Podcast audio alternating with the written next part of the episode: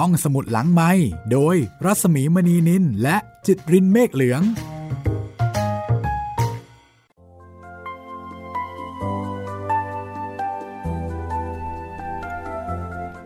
ตอนรับคุณผู้ฟังเข้าสู่รายการท่องสมุดหลังใหม่นะคะ เจอเจอกันได้ที่นี่วิทยุไทย PBS ออนไลน์ค่ะ กับดิฉันรัศมีมณีนินนะคะ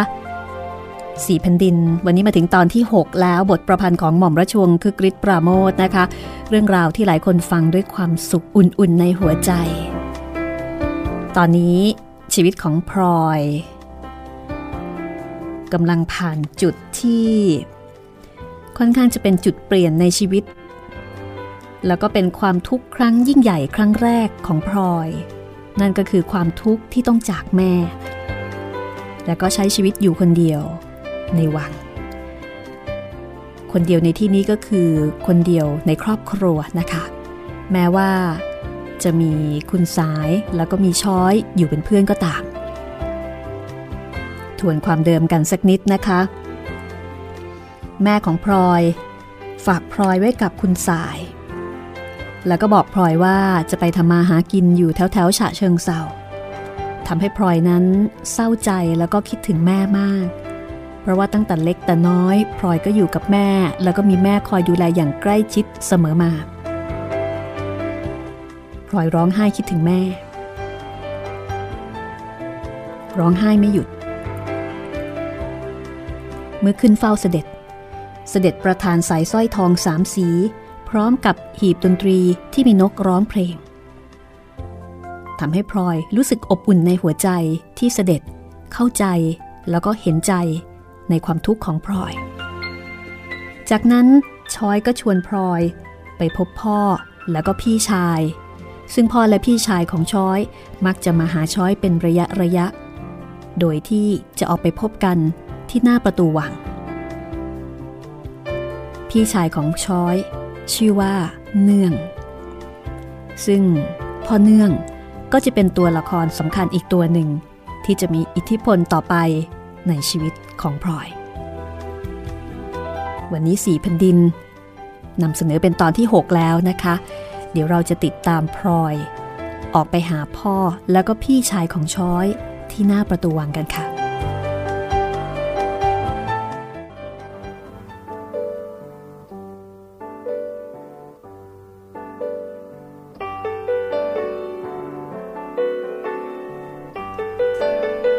สบายดีหรือช้อย พ่อของช้อยถามอย่างอารมณ์ดี สบายค่ะ นั่นฉลอมอะไรคะ ลูกพรับ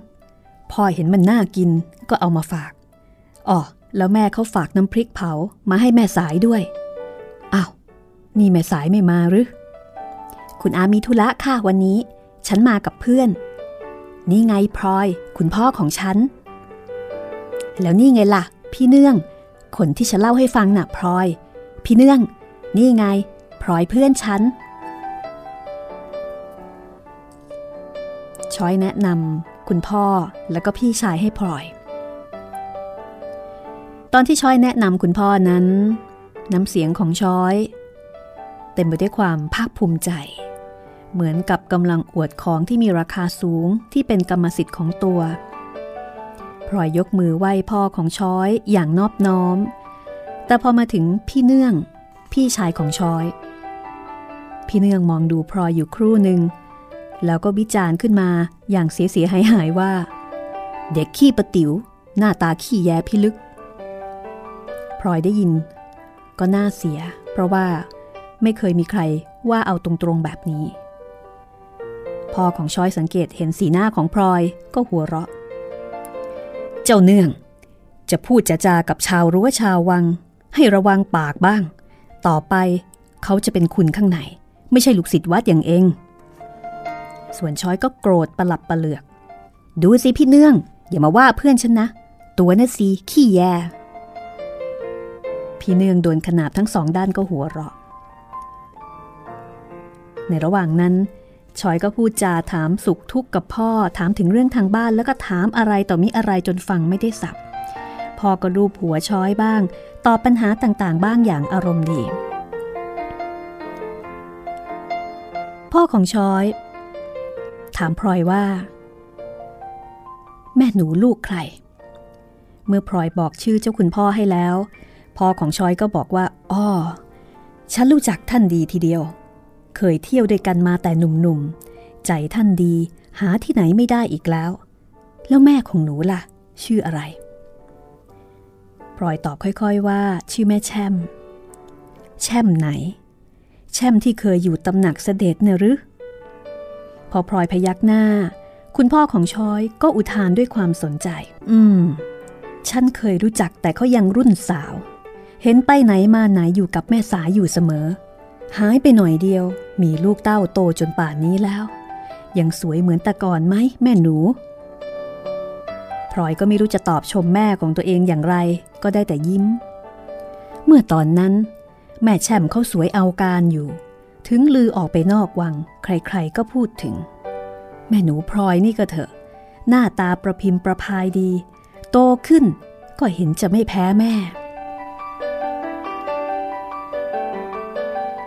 ชอยเข้ามาขัดจังหวะคุยกับพ่อต่อไป ส่วนพี่เนื่องนั้น ยืนยิ้มดูน้องสาว พอเหลือบไม่เห็นพลอย ก็ยิ้มด้วย ในที่สุด พ่อของชอยก็บอกว่า ชอย กลับเข้าไปเสียเถิด บอกอาเจ้าด้วยว่าพ่อคิดถึง เอาละพ่อจะไปก่อน มีธุระจะต้องไปที่โรงโม่อีกหน่อยนึง จากนั้น ช้อย ก็ร่ำลาพ่อแล้วก็พี่ชาย เมื่อร่ำลากันแล้วช้อยกับพลอยก็หันหลังเดินจะกลับเข้าวัง แต่พลอยเดินคล้อยตามมาไม่ทันกี่ก้าว ก็ได้ยินเสียงพี่เนื่องพูดแกมหัวเราะว่า ระวังอย่าขี้แย้ให้มันมากนักนะทำให้พลอยเดินลงส้นด้วยความโกรธ ในขณะที่ช้อยก็หันไปค้อนให้พี่ชายหลายวง พี่เนื่องเดี๋ยวนี้ฉันเกลียดเสียจริง ๆ ตั้งแต่โกนจุกแล้วไม่เหมือนเมื่อก่อนทำหนุ่มอะไรก็ไม่รู้ขวาง พี่เนื่องถามฉันถึงพลอยเหมือนกันนะ ถามว่ายังไง ก็ถามว่า อยู่ที่ไหน มาเมื่อไหร่ ใจคอเป็นอย่างไร อะไรทำนองนั้นแหละ แล้วช้อยบอกเขาว่ายังไงล่ะ ฉันก็บอกว่าพลอยเป็นเพื่อนฉัน ฉันรักพลอยมาก แล้วเราอยู่ตำหนักเดียวกันอะไรเทือกนั้น ช้อยรู้ไหม ฉันเกลียดเกลียดเด็กผู้ชาย ตั้งแต่อยู่ที่บ้านแล้วล่ะ ฉันไม่เคยเล่นด้วยเลยถ้าเล่นออกจะตายไป นั่นสิ ฉันก็เหมือนกันนะพลอย อย่างพี่เนื่องนี่ เมื่อฉันอยู่บ้านไม่มีใคร ก็ต้องเล่นกันไปแบบนั้น แต่เดี๋ยวนี้นานๆพบกันที ฉันก็ไม่ชอบเหมือนกันพลอยรู้สึกพอใจที่ช้อยมีความเห็นตรงกันในเรื่องนี้ และก็นึกในใจว่าเห็นจะคบกับช้อยไปได้อีกนาน แต่อย่างไรก็ตามทั้งที่ถูกเนื่องล้อเสียตั้งแต่หนแรกที่พบกัน พลอยก็ยังเก็บเอามาครุ่นคิด แต่แรกนั้นก็คิดถึงตัว อยากจะให้มีญาติพี่น้องหรือพ่อแม่มาหาจากนอกวัง มีของเล็กๆ น้อยๆ มาฝากทำให้ผู้ที่ได้รับรู้สึกตัวว่าสำคัญขึ้น อย่างช้อย พ่อแม่มาหาทีไรก็มักจะมีของฝาก เป็นส้มสูกลูกไม้หรือว่าของแห้งของสวน ซึ่งก็มีจำนวนมากพอ ที่คุณสายจะแบ่งตั้งเครื่องเสด็จบ้าง เอามาแจกจ่ายเพื่อนฝูงบ้าง ซึ่งช้อยก็มักจะพลอยได้หน้าได้ตาว่าเป็นของพ่อช้อยส่งเข้ามา ยิ่งกว่านั้น คนที่มีญาติโยมไปมาหาสู่จากนอกวัง ก็เป็นสิ่งที่เพิ่มความอบอุ่นในหัวใจทำให้รู้สึกว่า มีหลักมีฐานไม่ใช่คนสิ้นไร้ไม้ตอก ฉะนั้นถึงแม้ว่าในขั้นแรกพลอยจะรู้สึกอายอาย คืออายพี่เนื่องและก็พ่อของช้อยอยู่บ้างก็ตาม แต่ว่าคราวหลังๆ เมื่อช้อยชวนออกไปพบกันอีกพลอยก็มักจะไปเสมอ เพราะคนมาเยี่ยมนั้นทำให้เกิดมีของแปลกและใหม่ขึ้นมาบ้างสำหรับชีวิตที่จำเจอยู่เป็นประจำทุกวัน และถึงแม้ว่า คนทั้งสองไม่ใช่ญาติโยมโดยตรงของพลอย แต่ก็เป็นญาติของช้อย ซึ่งเป็นเพื่อนสนิททำให้พลอยได้รับส่วนแบ่งเรื่องความสำคัญบ้างเป็นบางส่วน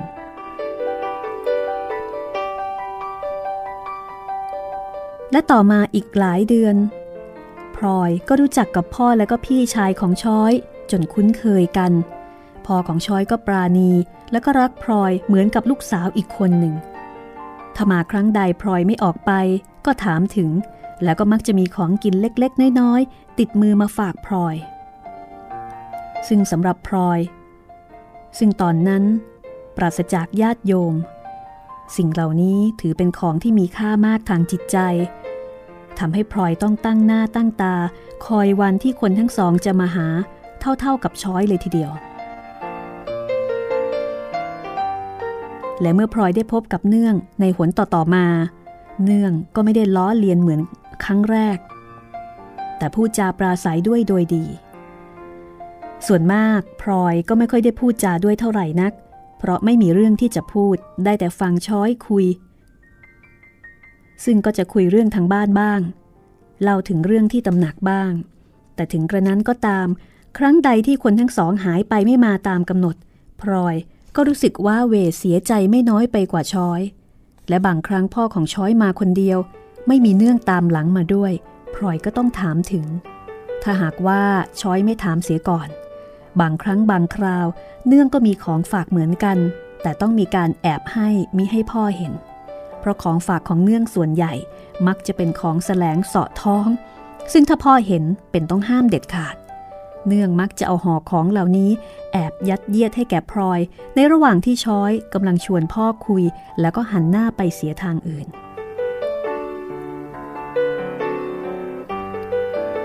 แรกๆที่แม่จากไปพลอยก็คิดถึงอยู่หลายวัน ถึงเสด็จจะทรงพระเมตตาทำให้พลอยคลายความวิตกต่างๆ ลงไปได้บ้าง แต่ความคิดถึงนั้นก็ยังคงมีบ้างเป็นครั้งเป็นคราว แต่ก็มีห่างๆกันออกไปทุกทีพลอยเริ่มมีชีวิตใหม่ในวัง มีความคุ้นเคยต่อสิ่งแวดล้อมต่างๆ มากขึ้นพลอยเริ่มเข้าใจเรื่องต่างๆ ที่คนพูดกัน เริ่มรู้ว่าชาววัง ใครชอบใคร ใครเกลียดกับใคร ใครรักกับใครตำแหน่งหน้าที่ต่างๆ เช่น คุณจอมมารดา คุณจอม เท้านาง เท่าแก่พนักงาน ตลอดจนโขนจ่าและกรมวัง พลอยก็เริ่มจะรู้จักเข้าใจ และปฏิบัติตนได้ถูกกับหน้าที่ต่างๆ ที่เป็นของตัว เป็นต้นว่าขึ้นเฝ้าเสด็จคอยรับใช้ หรือถวายอยู่งานพัดในเวลาเสวยทำให้พลอยได้รู้เหตุการณ์หลายอย่างทั้งในวังและนอกวัง เพราะเสด็จรับสั่งถึง รวมไปถึงการฝีมือ การทำดอกไม้ทำกับข้าวทำขนม พลอยก็เริ่มจะได้รับการอบรมสั่งสอนโดยไม่รู้ตัว อาศัยดูผู้ใหญ่ทำหรือว่าถูกเรียกให้ช่วยทำจนในที่สุด สับแสงที่ใช้กันในวัง ซึ่งคนข้างนอกไม่รู้ พลอยก็เริ่มเข้าใจแล้วก็ใช้ได้ถูกต้อง เช่น มีงานการอย่างใหญ่ต้องตระเตรียมมาก ชาววังก็มักจะพูดกันว่า เรากับรับซาเรวิส อันนี้ก็เป็นภาษาชาววังอย่างหนึ่งนะคะ ราวกับรับซาเรวิส ซึ่งพลอยก็เข้าใจว่าเป็นงานใหญ่ โดยไม่ต้องรู้ว่าซาเรวิส คือพระเจ้าซานิโคลัสที่สอง เมื่อเสด็จเมืองไทย สมัยที่เป็นมกุฎราชกุมารประเทศรัสเซีย ทางวังมีการเตรียมรับเสด็จเป็นการใหญ่ จนกลายเป็นคำพูดติดปาก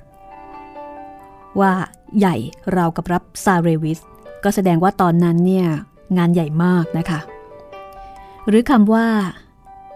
friends ที่ใช้สำหรับชาววังที่รักกันมากจนเกินขนาด ก็พอจะเดาความหมายได้รางๆ ทั้งที่พลอยก็ไม่รู้ว่าคำนั้น มาจากคำภาษาอังกฤษว่า friend ที่แปลว่าเพื่อน แต่ว่าชาววังจะเรียกว่า friend เมื่อพลอยอยู่ในวังต่อมา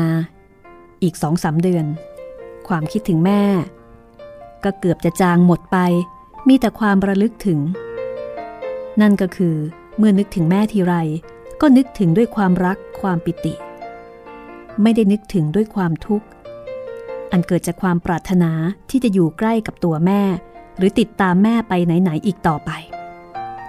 ชีวิตในวังของพลอยชั่วระยะเวลาห้าเดือนเศษทำให้พลอยเป็นเด็กที่เลี้ยงตัวได้เอง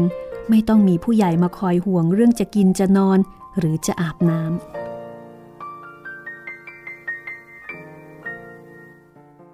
วันหนึ่ง ขณะที่พลอยหมอบถวายอยู่งานพัดเสด็จ ในขณะที่เสด็จสวยเครื่องกลางวัน เสด็จทรงเล่าเรื่องเมื่อครั้งทรงพระเยาว์พลอยฟังอย่างเพลิดเพลิน ทันใดนั้น ช้อย ขึ้นมาทางบันไดหลังตำหนัก ก็คลานกระหืดกระหอบเหงื่อท่วมตัวเข้ามาหมอบอยู่ข้างๆ เอามือคว้าด้ามพัดไปจากมือพลอย แล้วก็ถวายอยู่งานแทน พรางกระซิบอย่างตื่นเต้น พลอย รีบลงไปที่ห้องเถอะ ฉันจะถวายอยู่งานแทน เรื่องอะไรกันช้อย รีบลงไปเถอะหน้า คุณอาสั่งไม่ให้ฉันบอก เดี๋ยวพลอยไปก็รู้เองละกัน พลอยคานถอยหลังออกไป ด้วยใจเต้นตึกตัก พอคลานถึงหัวมุมระเบียงด้านหลัง รับพระเนตรเสด็จ พลอยก็ลุกขึ้นวิ่งเบาๆ ลงบันไดหลัง แล้วก็วิ่งตรงไปยังห้องคุณสายทันที เกิดอะไรขึ้นทำไมช้อยถึงดูกระหืดกระหอบ ดูเร่งรีบ แล้วก็ดูมีความลับ ติดตามได้ในช่วงหน้า ห้องสมุดหลังไม้โดยรัสมีมณีนินและจิตรินเมฆเหลือง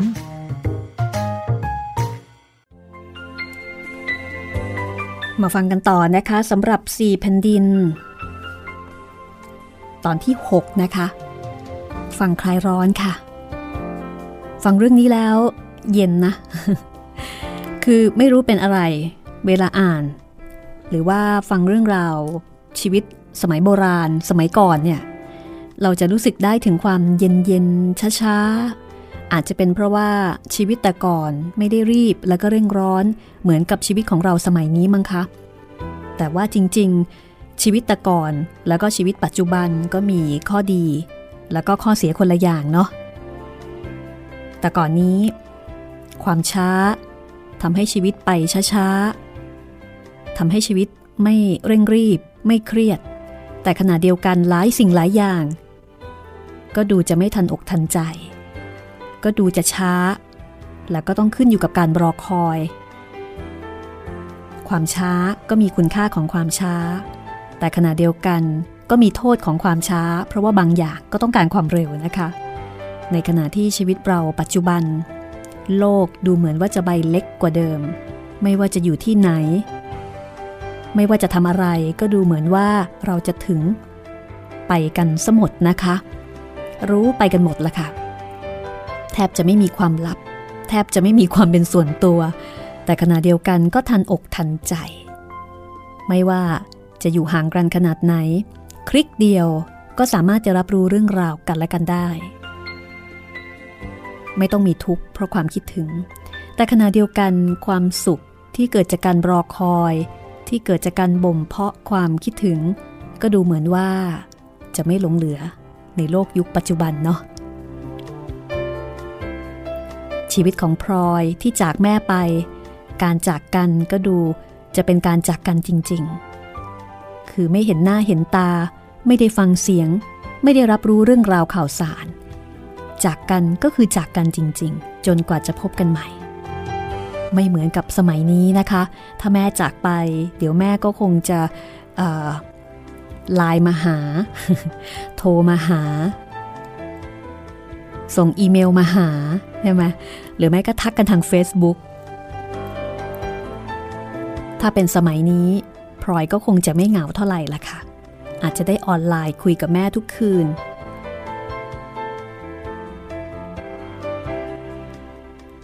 ชีวิตยุคโน้นกับยุคนี้ ก็มีอะไรต่างกันเยอะเหมือนกันนะคะ เอาละค่ะ เราไปติดตามชีวิตของพลอยกันต่อกันละกันเนาะว่าอะไรเป็นเหตุให้ช้อย เร่งรีบที่จะมาพบพลอย ถึงกับถวายงานพัดแทนพลอย แล้วก็เร่งให้พลอยเนี่ยกลับมาที่ห้อง ใครคอยพลอยอยู่ หรือมีอะไรเกิดขึ้น ติดตามได้เลยนะคะ กับ 4 แผ่นดิน ตอนที่ 6 ช่วงที่ 2 ค่ะ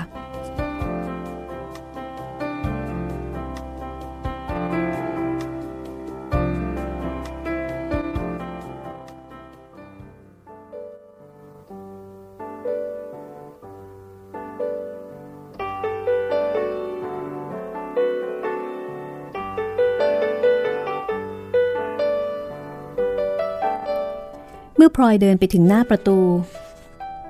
ยังไม่ทันจะเข้าไปข้างใน หัวใจของพลอยก็พองโตจนแทบจะระเบิดออกด้วยความดีใจพลอยได้ยินเสียงแม่พูดอยู่ในห้องของคุณซ้ายอย่างชัดเจน แม่พลอยร้องได้คำเดียว แล้วก็โผตัวเข้าไปในห้อง รู้สึกตัวอีกทีพลอยก็อยู่บนตักแม่ กอดแม่เอาไว้แน่น หัวเราะแล้วก็ร้องไห้ไปพร้อมกัน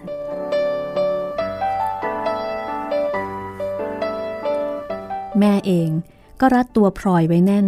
จูบแล้วจูบอีก ทั้งกอดจูบพลอยแล้วก็หัวเราะทั้งน้ำตาด้วยความดีใจ โดยมีคุณสายนั่งยิ้มดูอย่างพอใจเสียเป็นที่สุดแล้วพลอย ดูสิ โตขึ้นเป็นกอง แม่เกือบจำไม่ได้ แล้วกระโดดเข้าใส่แม่ซะเต็มแรงแบบนี้ ขาแข้งแม่จะหักตาย แม่มาถึงเมื่อไหร่จ๊ะ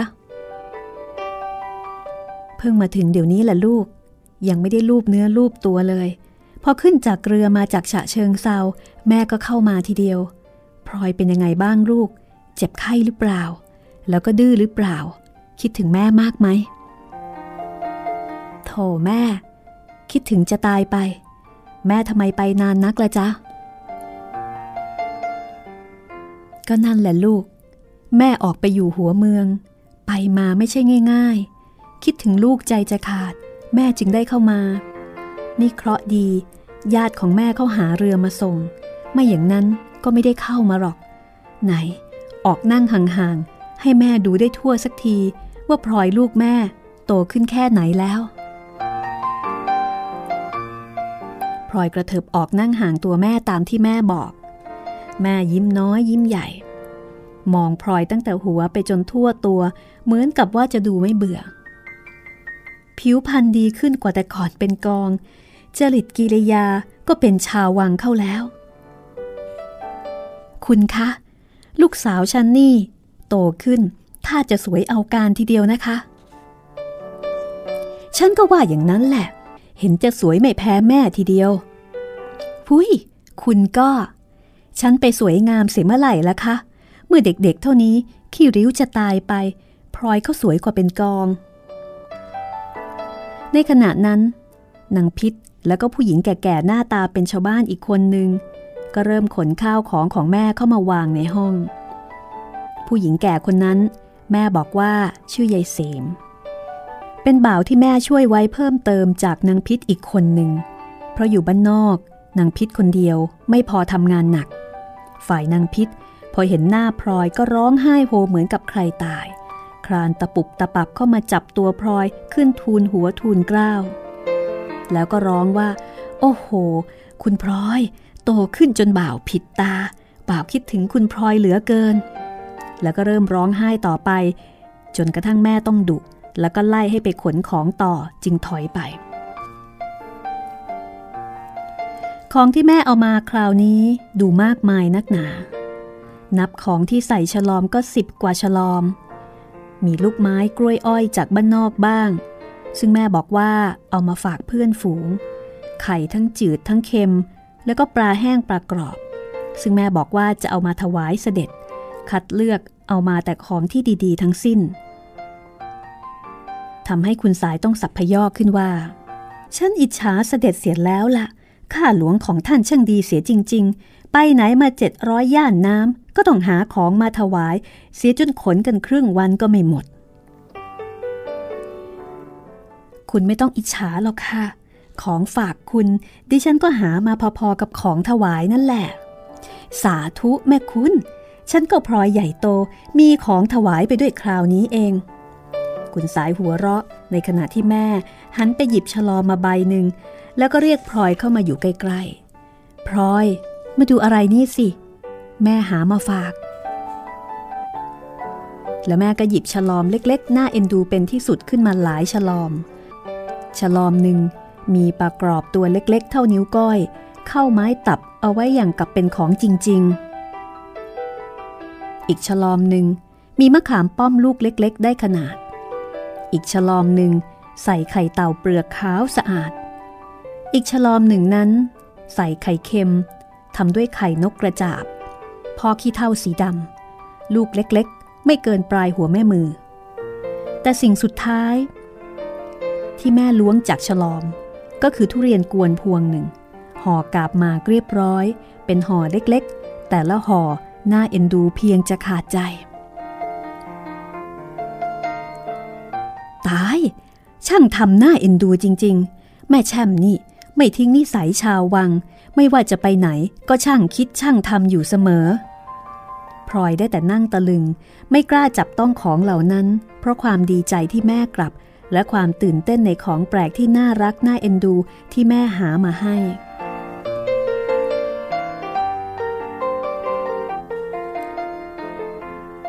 ถูกใจไหมลูก แม่หยิบของต่างๆ ออกมาวางกับพื้นห้อง แล้วก็หันมาถามพลอย แทนที่คำตอบ พลอยโผเข้ากอดแม่เสียแน่น เพราะความรู้สึกที่มีอยู่ในใจนั้น มีมากมายเกินคำตอบ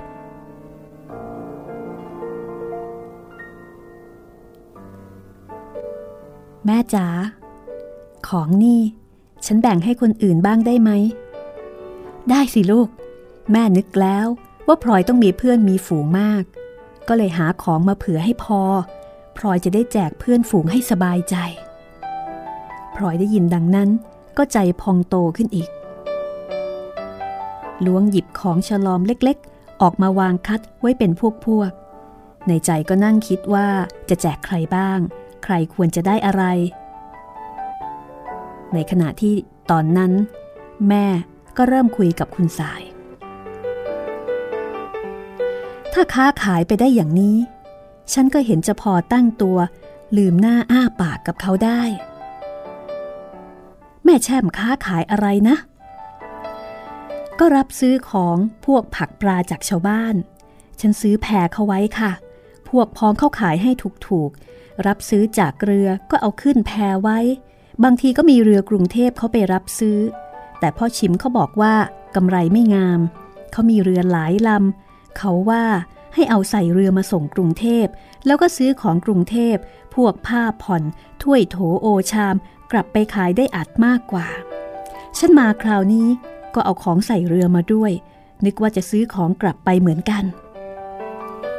พ่อชิมนี่ใครกัน คุณสายถาม ลางเพ่งดูหน้าแม่อย่างเอาจริงเอาจัง ก็ เขาเป็นญาติทางห่างกับฉันเองละค่ะ แม่ตอบแล้วก็หลบสายตาคุณสาย จะเป็นด้วยอุปทาน หรือว่าจะเป็นด้วยแสงสว่างที่เข้ามาทางหน้าต่างก็สุดที่จะเดาพลอยสังเกตเห็นหน้าแม่เป็นสีชมพูเรื่อๆฉันก็เคยบอกคุณแล้วนี่คะ ว่าฉันมีญาติอยู่ทางฉะเชิงเซา ถ้าเป็นญาติเป็นโยมไว้ใจกันได้ก่อนแล้วไป คุณสายพูดแล้วก็ถอนใจใหญ่ แม่แช่มกับฉันก็คนโตโตอยู่ด้วยกันแล้ว แม่แช่มจะทำอะไรก็เป็นเรื่องของแม่แช่ม ฉันก็ไม่ควรจะเข้าไปยุ่งไปเกี่ยว แต่ก็นั่นแหละนะ แม่แช่มกับฉันก็อยู่ด้วยกันมาก่อน ฉันก็รักแม่แช่มเหมือนน้อง ลูกแม่แช่ม ฉันก็รักเหมือนลูกในไส้ ก็อยากจะพูดแต่เพียงว่า แม่แช่มจะทำอะไร ก็ขอให้คิดให้ดีๆ ไม่คิดถึงตัวก็คิดถึงลูกบ้าง เพราะเด็กมีชาติมีสกุล ดีไม่ดี เขาจะว่าเอาได้ ก็เพราะฉันเห็นกับลูกสิคะคุณ ฉันถึงยอมทนยากทนลำบาก ต่อไปเด็กจะได้ไม่น้อยหน้าใคร ๆ ที่คุดดูถูก พากันหมายหน้าไว้ว่าจะไม่มีวันได้ดี ถึงอย่างนั้นก็เถอะ คนอย่างฉัน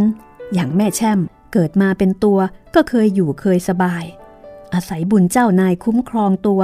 งานหนักงานหนาก็ไม่เคยทำแม่แช่มจะไปทำไหวหรือคนเดียวนั่นน่ะ ถึงจะมีญาติผู้ชายมาช่วยคิดช่วยอ่าน แม่แช่มก็ดูเสียให้ดีหรือเปล่า ว่าเขาจะมาอีท่าไหน พลาดพลั้งลงไปก็จะเสียมาถึงลูก แม่เหลือบชำเลืองมองพลอย แล้วก็ก้มหน้านิ่งคุณสายนั่งมองแม่อยู่ครู่หนึ่ง แล้วก็พูดขึ้นอย่างปรงตกว่า แม่แช่มอย่ามาถือสาฉันเลยนะ ฉันมันคังคกในกะลา ไม่มีหูมีตา เคยเห็นอะไรข้างนอก รักใครก็อยากจะให้ได้ดีฉฉันพูดมากไปเองละ่ะ ไปลูบเนื้อลูบตัวซะเถอะ เดี๋ยวจะได้ขึ้นเฝ้าเสด็จด้วยกัน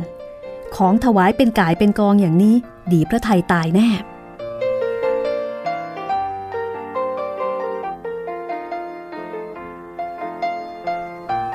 แม่หัวเราะ แล้วก็ออกไปลูบตัวนอกห้อง หลังจากนั้นก็ขึ้นเฝ้าเสด็จพร้อมด้วยของถวายทำให้พลอยดีใจจนบอกไม่ถูก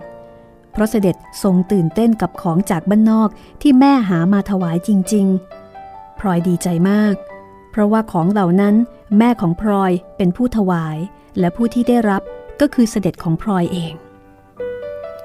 พลอยยังเด็กไปที่จะรู้ว่า การที่เสด็จดีพระไทยเป็นการเอิกกระเริกนั้นก็เพราะโปรดตัวผู้ให้ ถ้าหากแม่ของพลอยจะนำไข่เป็ดเพียงลูกเดียว หรือปลากรอบเพียงตัวเดียว แล้วห่อผ้ามาถวาย เสด็จก็คงจะดีพระไทยเท่ากัน คืนวันนั้นเอง พลอยก็ได้นอนกับแม่ด้วยความอุ่นใจเป็นที่สุด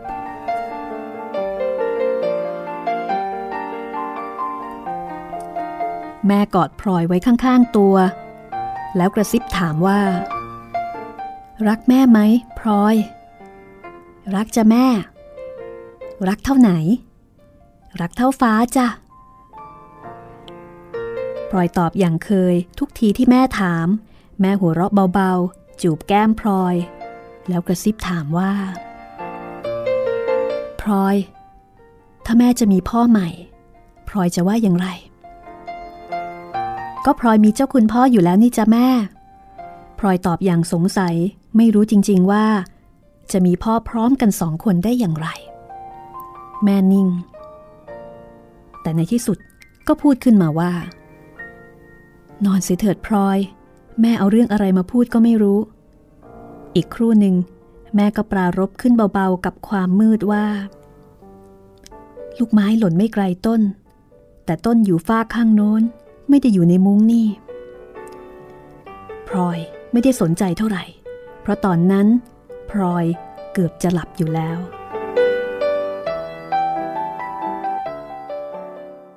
แม่เข้ามาอยู่ในวังกับพลอย ราวๆสิบวัน ในระหว่างสิบวันนี้พลอยได้พบแม่ เฉพาะตอนเช้าแล้วก็ตอนบ่าย เวลากลางวัน แม่จะออกไปนอกวังทุกวัน บอกว่าจะไปทำธุระเรื่องค้าขาย ทุกวันที่แม่กลับเข้ามาจากข้างนอก แม่จะมีขนม หรือของกินมาฝากพลอยเสมอ แต่พลอยสังเกตเห็นกิริยาของแม่ผิดแปลกไปจากปกติ บางที แม่ก็นั่งมือ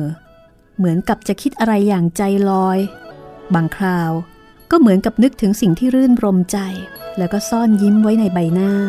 แต่บางคราวเวลานอนอยู่ด้วยกันกลางคืน แม่เอื้อมแขนมากอดพลอยไว้ แล้วก็ถอนใจใหญ่บ่อยครั้ง หลังจากคืนแรกที่แม่มาถึงแล้ว แม่ก็ไม่ได้เอ่ยปากพูดถึงคนอื่น หรือตั้งปัญหาถามพลอย เรื่องที่จะมีพ่อใหม่อีกดีหรือไม่อีกเลย เมื่อแม่อำลาว่าจะกลับไปฉะเชิงเซาเพราะกิจธุระทางกรุงเทพเสร็จแล้ว และเรือที่อาศัยเขามานั้นคอยอยู่ พลอยก็ไม่ได้รู้สึกเสียใจเหมือนคราวก่อน เห็นจริงเสียแล้วว่า ถึงเวลาที่แม่จำจะต้องจากไป และเดี๋ยวแม่ก็จะต้องกลับมาอีกในวันข้างหน้า และของต่างๆที่แม่นำมาฝากจากบ้านนอกนั้น ก็ดูเหมือนจะคุ้มกับความคิดถึง ที่พลอยต้องอดทน และเมื่อแม่จากไปอีกเป็นหนที่สองพลอยก็ไม่ได้รู้สึกว่าตนถูกทอดทิ้ง เหมือนเมื่อครั้งแรก ขณะนี้พลอยรู้สึกว่าตนมีส่วนอยู่ในชีวิตในวังหลวง มีพวกพ้องเพื่อนฝูงที่ยอมรับว่าพลอยเป็นคนหนึ่งในหมู่ของตน มีเสด็จเป็นศูนย์กลางแห่งชีวิตในวัง มีหน้าที่เล็กๆ น้อยๆ ที่จะต้องทำทุกวันทำให้เวลาแต่ละวันผ่านไป โดยไม่เปล่าเปลี่ยว ฟังแล้วก็คงพอจะเดากันได้นะคะ ว่าแม่ของพลอยตอนนี้ คงกำลังอินเลิฟ กำลังมีคนรักใหม่ ซึ่งการที่มีสามีเป็นพระยา มีลูกเป็นลูกพระยาทำให้แม่ของพลอย ค่อนข้างจะกดดันกับการที่จะต้องแต่งงานใหม่ อีกสักครั้งหนึ่ง คือถ้าเกิดว่าเป็นชาวบ้านทั่วไป ก็คงตัดสินใจไม่ยาก ในการที่จะมีสามีใหม่ แต่ว่าสำหรับแม่ของพลอย ค่อนข้างจะเป็นเรื่องที่คงจะตัดสินใจ ลำบากพอสมควรทีเดียว ชีวิตของพลอย ชีวิตของแม่พลอย จะเป็นอย่างไรต่อไปนะคะ ติดตามได้ใน 4 แผ่นดิน เรายังคงอยู่ด้วยกัน กับเรื่องราวของแผ่นดินที่หนึ่งใน 4 แผ่นดิน บทประพันธ์ชิ้นเยี่ยมของหม่อมราชวงศ์คึกฤทธิ์ปราโมทค่ะ คุณผู้ฟังสามารถที่จะฟังย้อนหลังได้นะคะ แล้วก็ดาวน์โหลดได้ด้วย วันนี้ลาไปก่อน สวัสดีค่ะ ห้องสมุดหลังไม้โดยรัสมีมณีนินและจิตรินเมฆเหลือง